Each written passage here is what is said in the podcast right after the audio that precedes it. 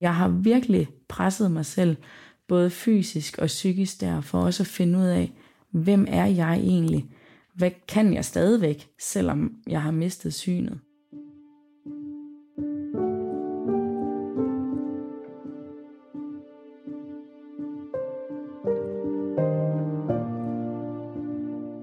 At miste synet, både helt eller delvist, er nok både tumultarisk og livsændrende for de fleste. Og det sker for flere, end man lige skulle tro. Ifølge Instituttet for Blinde og Svagsynet mister 3-4 danskere hver dag synet i en sådan grad, at de bliver betegnet som blinde eller svagsynede. Det er lidt usikkert præcis hvor mange, der har et synshandicap. Men det anslås at være tilfældet for ca. 65.000 mennesker. Derfor har vi lavet seks små fortællinger fra mennesker, der har oplevet, hvad et synstab egentlig betyder.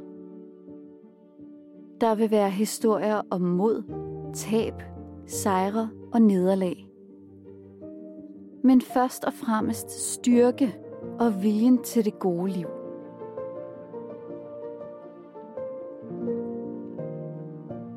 Du vågner op en morgen og kan næsten intet se, selvom synet var fint, da du gik i seng.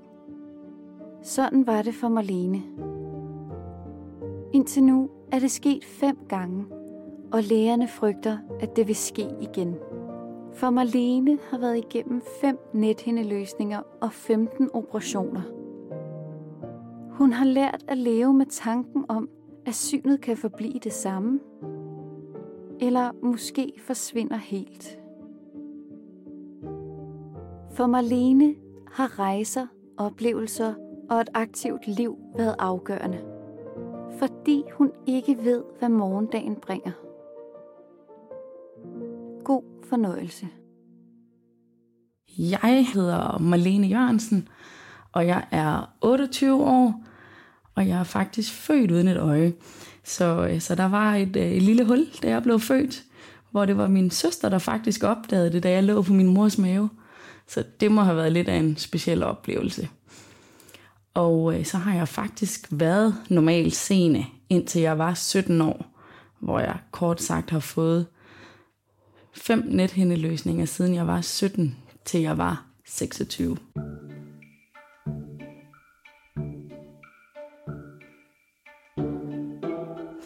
Når nethinden den er løs, så er det ligesom sådan et sort tæppe, der faktisk går ind foran øjet. For der, hvor den er løs, der er du også blind. Og heldigvis har min ikke været faldet helt ned i øjet og krøllet sig sammen. Og det vil sige, så har de kunne brænde den fast tilbage på, øh, på plads så at jeg faktisk har fået noget syn igen. Og i og med, at de går ind og brænder den her nethinde på plads, så mister man jo også mere og mere syn for hver gang den løsner sig. En meget skrøbelig lille bitte hinde.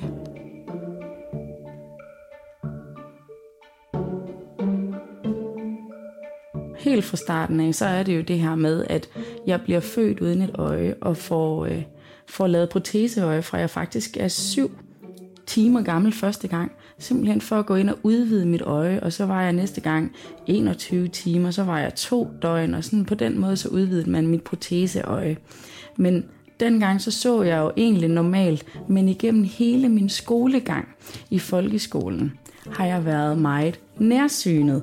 Og egentlig bare altid var den der pige, der skulle bare sidde foran, lige og helt op foran ved øh, katheteret. For ellers så kunne jeg jo ikke se, hvad der stod på tavlen. Men det er først i de senere år efter folkeskolen, at jeg ligesom har fundet ud af, at der nok har været noget med mine øjne. Der, hvor det ligesom starter og går rigtig galt, det er øh, efter folkeskolen. Jeg valgte at tage på Gørlev Idræts Efterskole. Det var virkelig mig som teenager, der havde pandehår ned over mit proteseøje, øh, fordi jeg var utrolig genert over for det øje, for jeg lignede jo ikke alle andre. Når jeg kiggede lidt til siderne, så havde jeg jo et øje, der skælede lidt, og folk de troede, jeg kiggede på dem, uden at kigge på dem, og var meget genert omkring det. Og sådan. Men til sidst på den her efterskole, så de her lærere, de var simpelthen så fantastiske, fordi de gjorde simpelthen, at jeg faktisk fik pandehåret til væk til sidst. Sådan så, at her er jeg, se mig, jeg har faktisk to øjne, og det er bare mig. Og ja, jeg var ikke færdig med det der efterskoleliv, så jeg, jeg endte med at tage et år mere, faktisk en 10. klasse mere, op på Tirstrup Idræts Efterskole, op på øh, Djursland, hvor at jeg har altid så fået at vide af min øjenlæge, hvis du får en sort plet i dit øje, i dit synsfelt, sådan en sort flue for øjet, der flyver rundt, så skal du altså gå til, øh, til øjenlægen.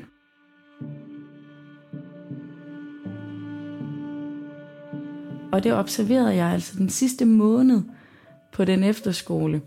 Og så tog vi til øjenlægen i Grenå. Og den øjenlæge der, han siger bare til mig, du skal direkte på Aarhus Universitetshospital. Okay. Nå, jamen, det må jeg også gøre jo. Fordi det viser sig så, at jeg har et hul på nethinden. Så starter hele rumlen med 15 operationer og øh, 5 nethindeløsninger på de 9 år, fordi så har jeg jo også kun et øje, så det er kun overlægerne, der tør at kigge på mig, fordi de skal jo ikke risikere, at jeg bliver blind på det øje, det resterende, jeg nu har tilbage.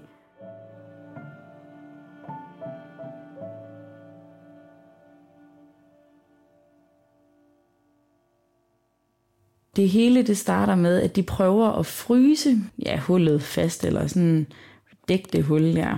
Men det går altså galt. Og så får jeg først en nethindeløsning, og bliver indlagt igen, og får faktisk et bånd rundt om nethinden. Og det lykkes så ikke, så jeg bliver jo indlagt med det samme igen, fordi den, den sidder ikke fast nethinden. Og så er den sidste løsning, at de kommer silikoneolie i øjet på mig så øh, går de ind og brænder nethinden på plads, og så kommer de sådan noget silikoneolie i øjet. Ligesom hvis I forestiller jer at have olie i sådan et gennemsigtigt glas, der løber sådan lidt frem og tilbage, så var det egentlig det, jeg kiggede ud af, hver gang jeg kiggede op og ned. Så den her olie valgte jeg altså at komme ind i mit øje, men den er altså lidt skadelig for sådan noget som linsen i dit øje.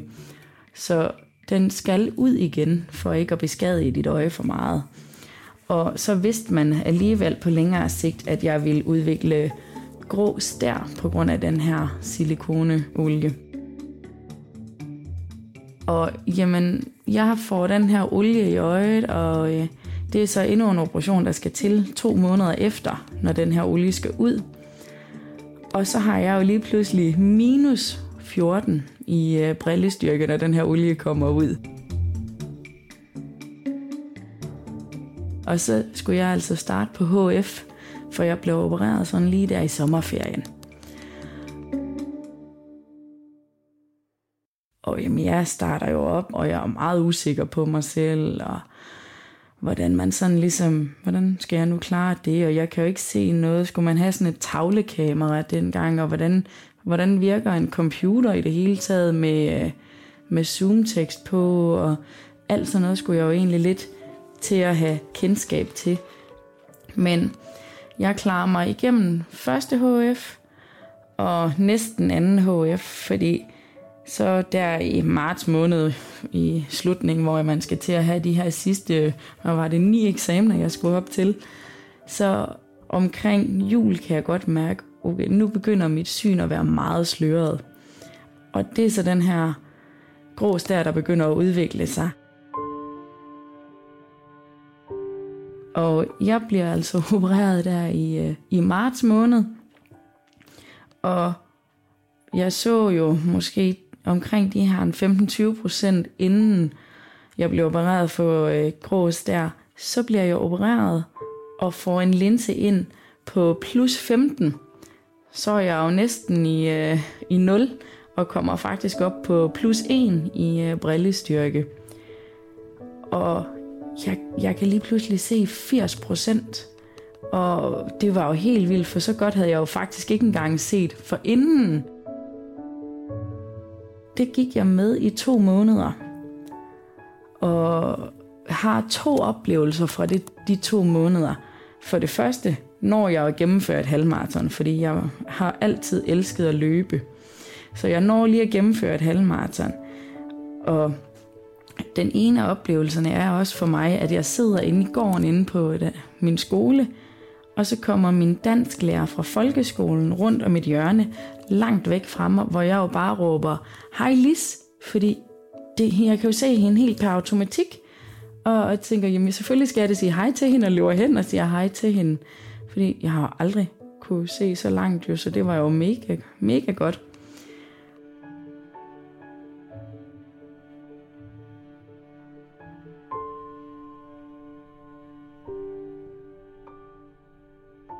Men det gør så også, det psykiske bliver meget værre et par måneder efter, fordi jeg lige er oppe og faktisk kunne se 80% til at falde ned og kunne se 10%. Så sker det bare pludseligt under de her eksamener, så får jeg væske bag nethinden. Jeg kan sådan, hvis jeg kigger på en lygtepæl, så er det ligesom om der bare var sådan en bue på den her lygtepæl, sådan midt på den, når jeg kiggede. Det måtte jeg jo selvfølgelig til øjenlægen med og have, og have undersøgt. Og så ville de altså prøve med nogle indsprøjtninger og fjerne den her væske bag nethinden. Men det gjorde den altså bare meget værre. Så der endte jeg altså med at få nethindeløsning. Den værste af dem alle, fordi jeg også mister synet over den gule plet. Som jeg er skarphedssynet, centralsynet, så alt hvad jeg kigger direkte på i dag, det er altså bare fjernsynsflimmer. Og mine forældre, de ligger simpelthen kortene på bordet. De ved ikke, hvad de skal gøre. Vi skal have noget krisehjælp nu. Så der kom en psykolog hjem til mine forældre lige efter jeg var blevet opereret. Det var dagen efter. Og jeg kan så tydeligt huske, jeg er altid den her glade pige, der gerne vil op, og jeg er et A-menneske. Jeg ligger ikke i sengen ret længe. Og jeg lå bare under den der dyne. Jeg havde ikke lyst til at stå op.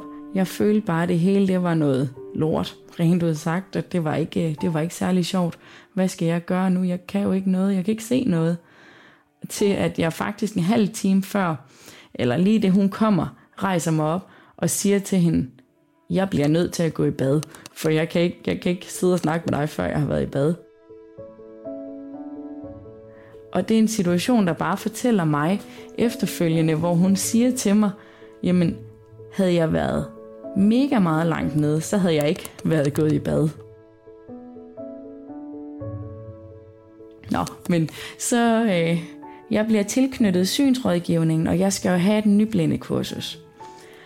Og øh, det her med, at jeg skal lære at, at være svagtseende.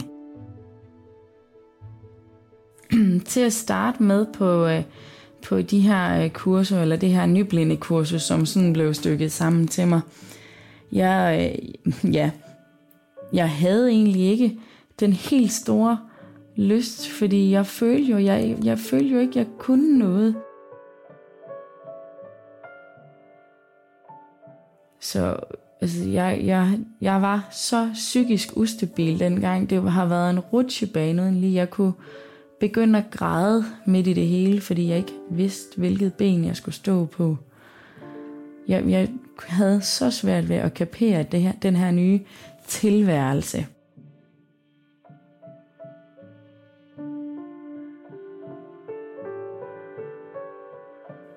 Ja, det, det er sådan ligesom det halve år, jeg kommer til her, hvor jeg kommer igennem seks eller syv operationer, fordi nethinden den løsner sig. Så skal jeg jo have silikoneolie i øjet igen. Så skal den olie jo ud igen. Så går der tre dage, så er der nethindeløsning igen. Og jeg får jo selvfølgelig olie i igen. Og så til december, så skal den ud igen efter de her to måneder, der er gået. Så går der fem dage, så er der nethændeløsning igen. Og de beslutter sig til den fjerde nethændeløsning faktisk at klippe noget af mit nethænde af, hvilket vil sige, så klipper de jo faktisk i mit syn. Så jeg den dag i dag har en sort skygge fra klokken 9 til klokken 12. Så efter den operation i december måned, så får jeg den her silikoneolie i øjet igen, og der beslutter alle lægerne sådan set, nu skal øjet have ro, så nu skal det være i et halvt år. Og så er det jo ligesom i det her halve år, at jeg også selv skal recover og ligesom have mig selv med i det hele. Så jeg gik jo faktisk til psykolog, og jeg trænede rigtig meget. Men for hver gang jeg var blevet opereret, så skulle der jo gå en måned også, før jeg måtte træne. Og efter det her halve år ligesom var gået, så havde jeg det sådan, jamen, jeg havde faktisk planlagt, at jeg skulle have været på udviklingsophold i USA og gå på college i et år efter min HF. Men fordi at jeg ligesom bliver syg med øjnene, måtte jeg aflyse det. Så jeg havde den her følelse af, jeg skal lære engelsk. Jeg skal simpelthen ud og lære noget engelsk.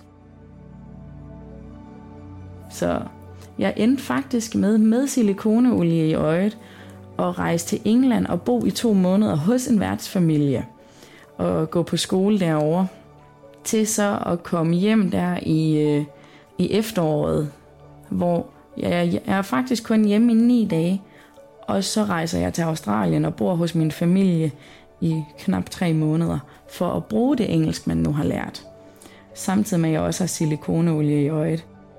Så var jeg også meget usikker, fordi med nethindeløsninger, der fik jeg jo meget at vide af lærerne, jamen du må ikke lave noget, du må ikke få stød, du må ikke hoppe, du må ikke lave for hurtige bevægelser. Så bare det at køre i en bil på humplede veje eller over et humpel her i Danmark, så har jeg en frygt, der sidder op i halsen, eller at mit hjerte springer et slag over, fordi jeg er så nervøs for at få nethændeløsninger, også selv med den her silikoneolie i øjet. Så jeg endte også med at komme til øjenlægen nede i Australien, fordi jeg var så usikker på det. Men den løsnede sig heldigvis ikke dernede.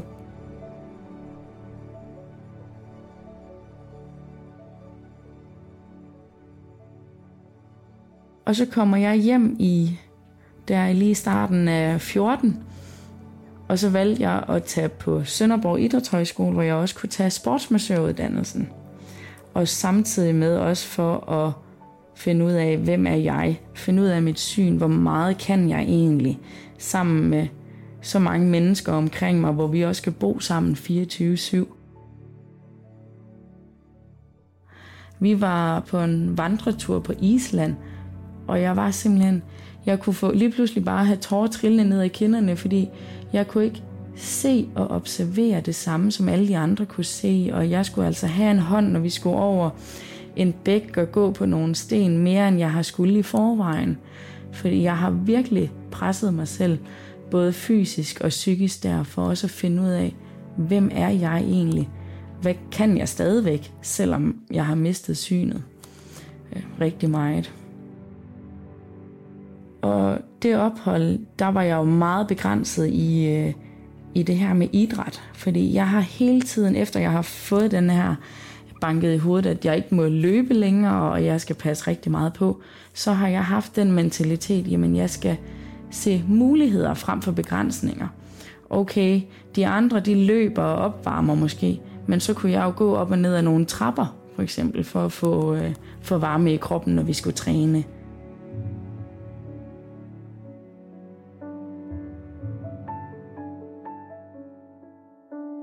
Og så kommer jeg jo hjem fra højskolen i 15 og stadigvæk har den her tanke. Jeg, øh, jeg har ikke oplevet USA endnu, så jeg vil jo gerne ud og rejse. Jeg vil gerne ud og udfordre mig selv noget mere. Jeg skal ikke leve i den her lille boks, som min øjenlæge har sagt, jeg nærmest skal, fordi jeg ikke må bevæge mig rundt. Så det er sådan lidt i protest, at jeg også skal ud og, øh, ud og rejse. Så jeg ender faktisk med at tage på to måneders international grupperejse rundt i USA. Jeg har også blindestokken med, men er altså stadigvæk ikke kommet til det stadie på det tidspunkt, at jeg er særlig glad for at bruge den. Det her med at vise, at man faktisk er svagt seende. Det har også været en af mine meget store barriere, det her. For jeg kan huske, da jeg starter med at blive svagt seende, at der er en synskonsulent, der kommer hjem til mig med en blindestok. Og hvor hun også bare siger til mig, jamen Marlene, det er en start bare at have den liggende omme bag i tasken. Så behøver man ikke at tage den frem, men du har den med dig. Hvor jeg jo så er her i dag, det her med, jamen ved du hvad, den skal bare frem, fordi jeg kan godt mærke, når det så er helt mørkt, der kan jeg altså heller ikke se noget, og så kan man faktisk se med den her rullende stok nede på jorden. Så det er en, en åbenbaring at få, faktisk at få den pind frem og, øh, og gå med den.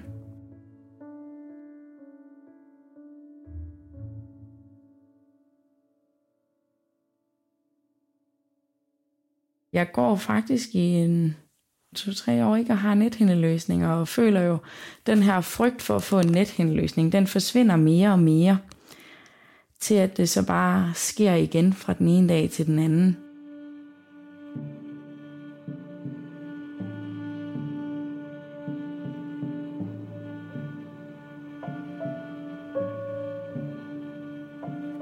Jeg troede ikke på det. Jeg troede simpelthen ikke, at det kunne gå galt igen. Jeg kunne godt fornemme, at der var noget galt men jeg valgte ikke at tro på det, hvilket faktisk bare var dumt. Så jeg skulle til generalforsamling op i Aarhus med DBSU og har faktisk nethindeløsning, uden jeg egentlig ved det på det tidspunkt. Fordi jeg troede ikke på det, men jeg endte med at måtte tage toget hjem igen for at tage direkte hjem og blive indlagt. Min, min krop reagerer bare sådan, at jeg, jeg bliver ked af det, og usikker på mig selv, og jeg bliver koldsvedig, og ved ikke, hvad der kommer til at ske. Og så er det jo også tankerne på, hvad, hvad er det, der skal ske fremadrettet? Hvordan kommer jeg til at klare mig? For jeg ville jo bare have synet igen. Jeg, jeg havde jo ikke lyst til at skulle blive svagtseende. Hvorfor skal det gå ud over mig?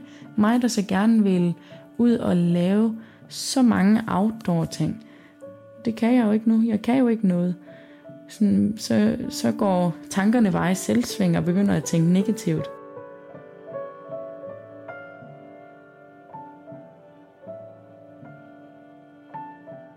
Og der får jeg også et hul inden midt på nethinden igen, som gør, at jeg faktisk jeg bliver opereret for nethindeløsningen, og de laserstråler den jo fast igen og kommer silikoneolie i øjet på mig, men fordi jeg også har fået et stort hul på nethinden, så bliver jeg opereret igen et halvt år efter, og får laserstrålet det her hul ordentligt fast, hvor jeg så får silikoneolie ind i øjet igen.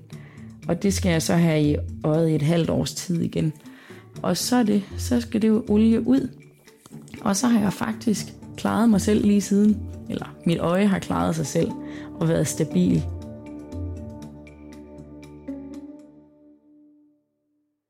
Den dag i dag har jeg stadigvæk en lille frygt, men den er ikke så stor, som den har været i forhold til at få nethindeløsninger igen. Også fordi jeg ved, hvordan jeg skal agere, og hvordan mit syn det bliver, når jeg får nethindeløsninger. Så jeg har jo egentlig en tryghed i, at jeg faktisk næsten ved, hvad der kommer til at ske. Jeg skal nok komme igennem det, og lærerne har også sagt til mig, at jamen løsner nethinden sig igen på et tidspunkt, så sætter vi den bare på igen, så godt vi kan. Man vil altid miste lidt syn, og så må vi tage den derfra og, og lære tingene. Måske igen lidt forfra, men så holde ved, hvad man har lært. Ja.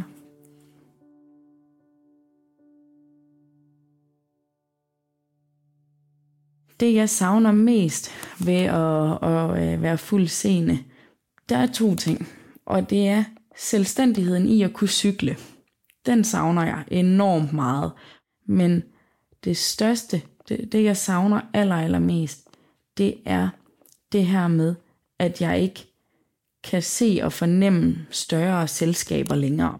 Jeg kan ikke se, når mine to ældre søskende, de sidder og laver øjne til hinanden ved, ved spisebordet, og, og, og det, det er stadigvæk noget, jeg synes, der er meget hårdt den dag i dag, at man ikke kan se og, og følge med visuelt. Øhm, og jeg har også stadigvæk i dag, jeg har mange dage stadigvæk, føler jeg faktisk, hvor det hele det bare kollapser.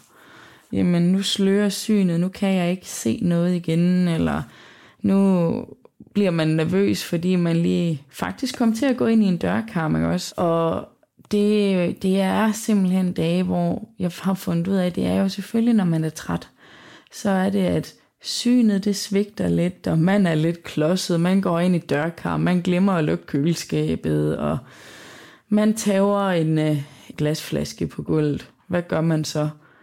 Ikke? Så, så kan det hele bare kollapse til, at man må tage sig sammen selv og, og finde støvsugeren frem og kluden frem.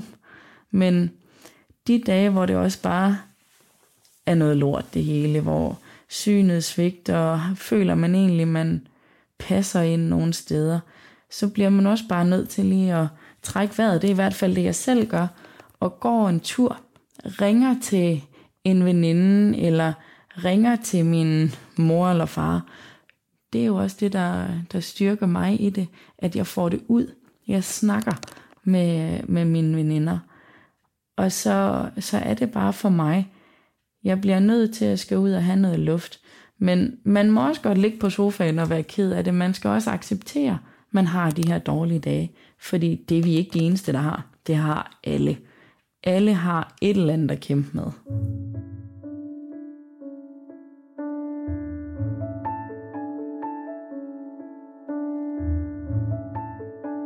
Hvis jeg skal komme med et råd, så, så vil det være, at du skal acceptere at være i det, og du må gerne være ked af det, du må gerne være glad, og du skal snakke med, med nogen omkring det.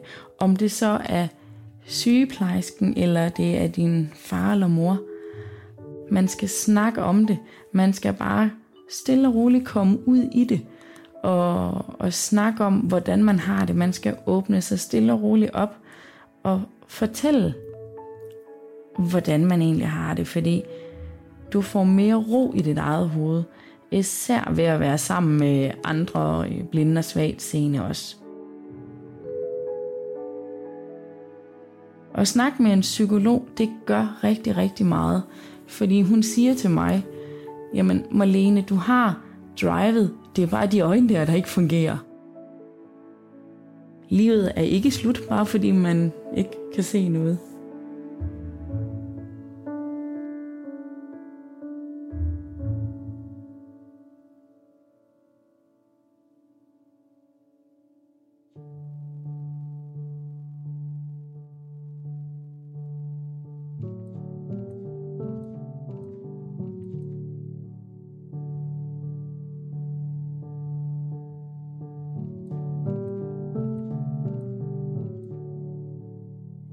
Find Hvad Nu er produceret af Dansk Blindesamfund.